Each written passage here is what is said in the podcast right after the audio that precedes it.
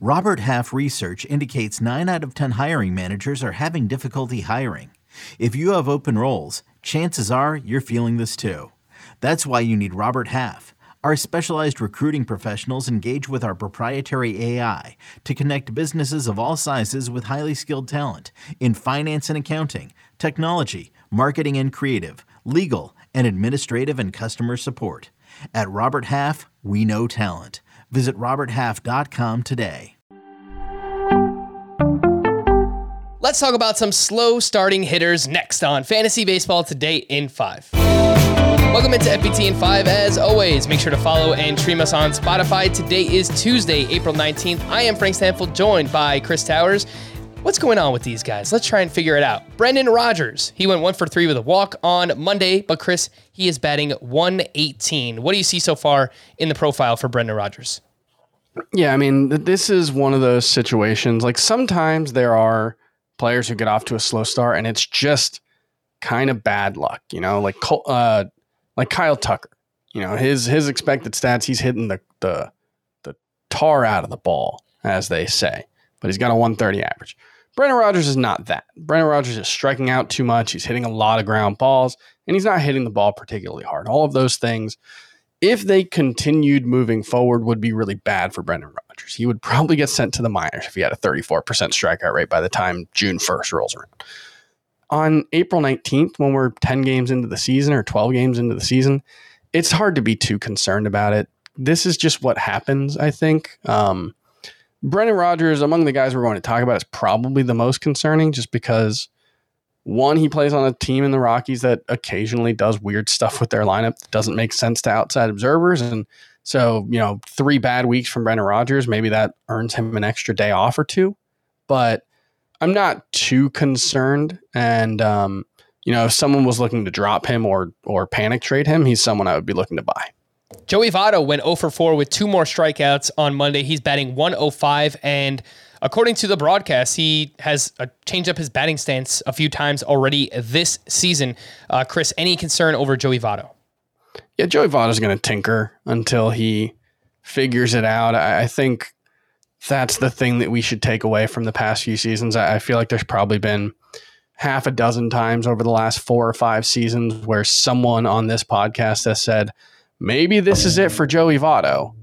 And it hasn't been true yet. So my position on Joey Votto is I'm going to need a very, very compelling reason to believe that he's finished.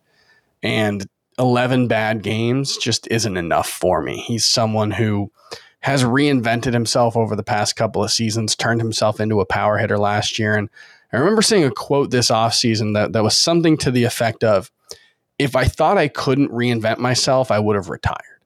And so I, I feel like he's the kind of guy who he's smart, he's going to figure it out. And um, yeah, I, I have no concerns about Joey Votto. I would be trying to buy Joey Votto got off to a really slow start last year too, and then obviously turned it on. We all remember what he did. So Stay patient with Joey Votto. Marcus Semien has a new home with the Texas Rangers.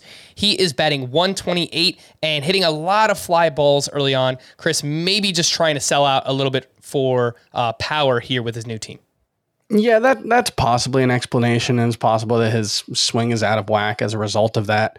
You know, one thing that we've seen is that his max exit velo was 108.1 miles per hour that's pretty much in line with where he usually is. It was 108 in 2020, it was 109.5 in 2021. So it doesn't seem like he's lost the bat speed, at least, because max exit velo tends to be a pretty good uh, indicator of raw power. And so I would say, based on that, based on the strikeout rate, that Marcus Semien is probably fine and that it's just a slow start. You know, we did talk on the full episode of the podcast about some early indications that the ball might not be traveling as far as it did last season, whether that's because of you know the the dejuiced ball being used more consistently or the you know humidor being installed in more stadiums in every stadium now and maybe that's the result of of something like that. And Marcus Semien's the kind of player who doesn't have great raw power and kind of maximizes what he does with a pull heavy approach.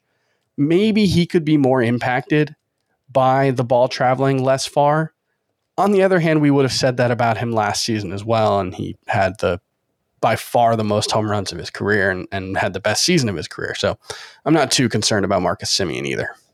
All right, let's wrap up with uh, three other hitters that have changed teams. I'll just list them out. And Chris, if there's one that stands out that you're actually more worried about, then let me know. Carlos Correa, Kyle Schwarber, and Luke Voit, each of those three batting under 200. Uh, what do you think of those guys?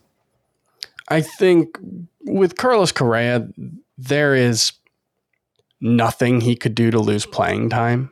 And uh, his sample size is so so big for his career of being a high level player, and especially you know over the past you know, not so much in 2020, but 2021, he was quite good. He's been able to stay healthy. I'm not concerned about him. Kyle Schwarber, another guy who just he's hit for power so consistently and he's been so impressive that I'm not concerned. Luke Voit, I believe in personally. I don't, I'm not too concerned about this slow start. The reason I would be concerned about it, if I was going to be, is just that, you know, it's possible he could start losing playing time because he is a, you know, mostly a DH. And so if he's not hitting, what is he bringing to the table? So that would be the concern with Luke Voit, but I think it's probably two weeks too soon to really be concerned about that.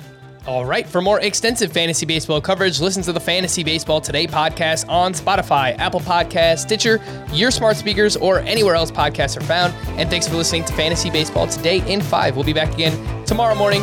Bye bye. Okay. Picture this. It's Friday afternoon when a thought hits you. I can waste another weekend doing the same old whatever, or I can conquer it. I can hop into my all-new Hyundai Santa Fe and hit the road. Any road. The steeper the better. Because my all-new Santa Fe is available with H-Track all-wheel drive so I can hit the trail without a worry in the world. Heck, with three rows and best-in-class rear cargo space, I can pack the whole family in with all our gear. We've got available dual wireless charging for our phones so we'll never lose touch with civilization and we won't lose touch with the primordial power of Mother Earth. So which is it? Waste the weekend or do something a little more epic? And conquer it in the all-new Hyundai Santa Fe. Visit HyundaiUSA.com or call 562 for more details. Hyundai, there's joy in every journey.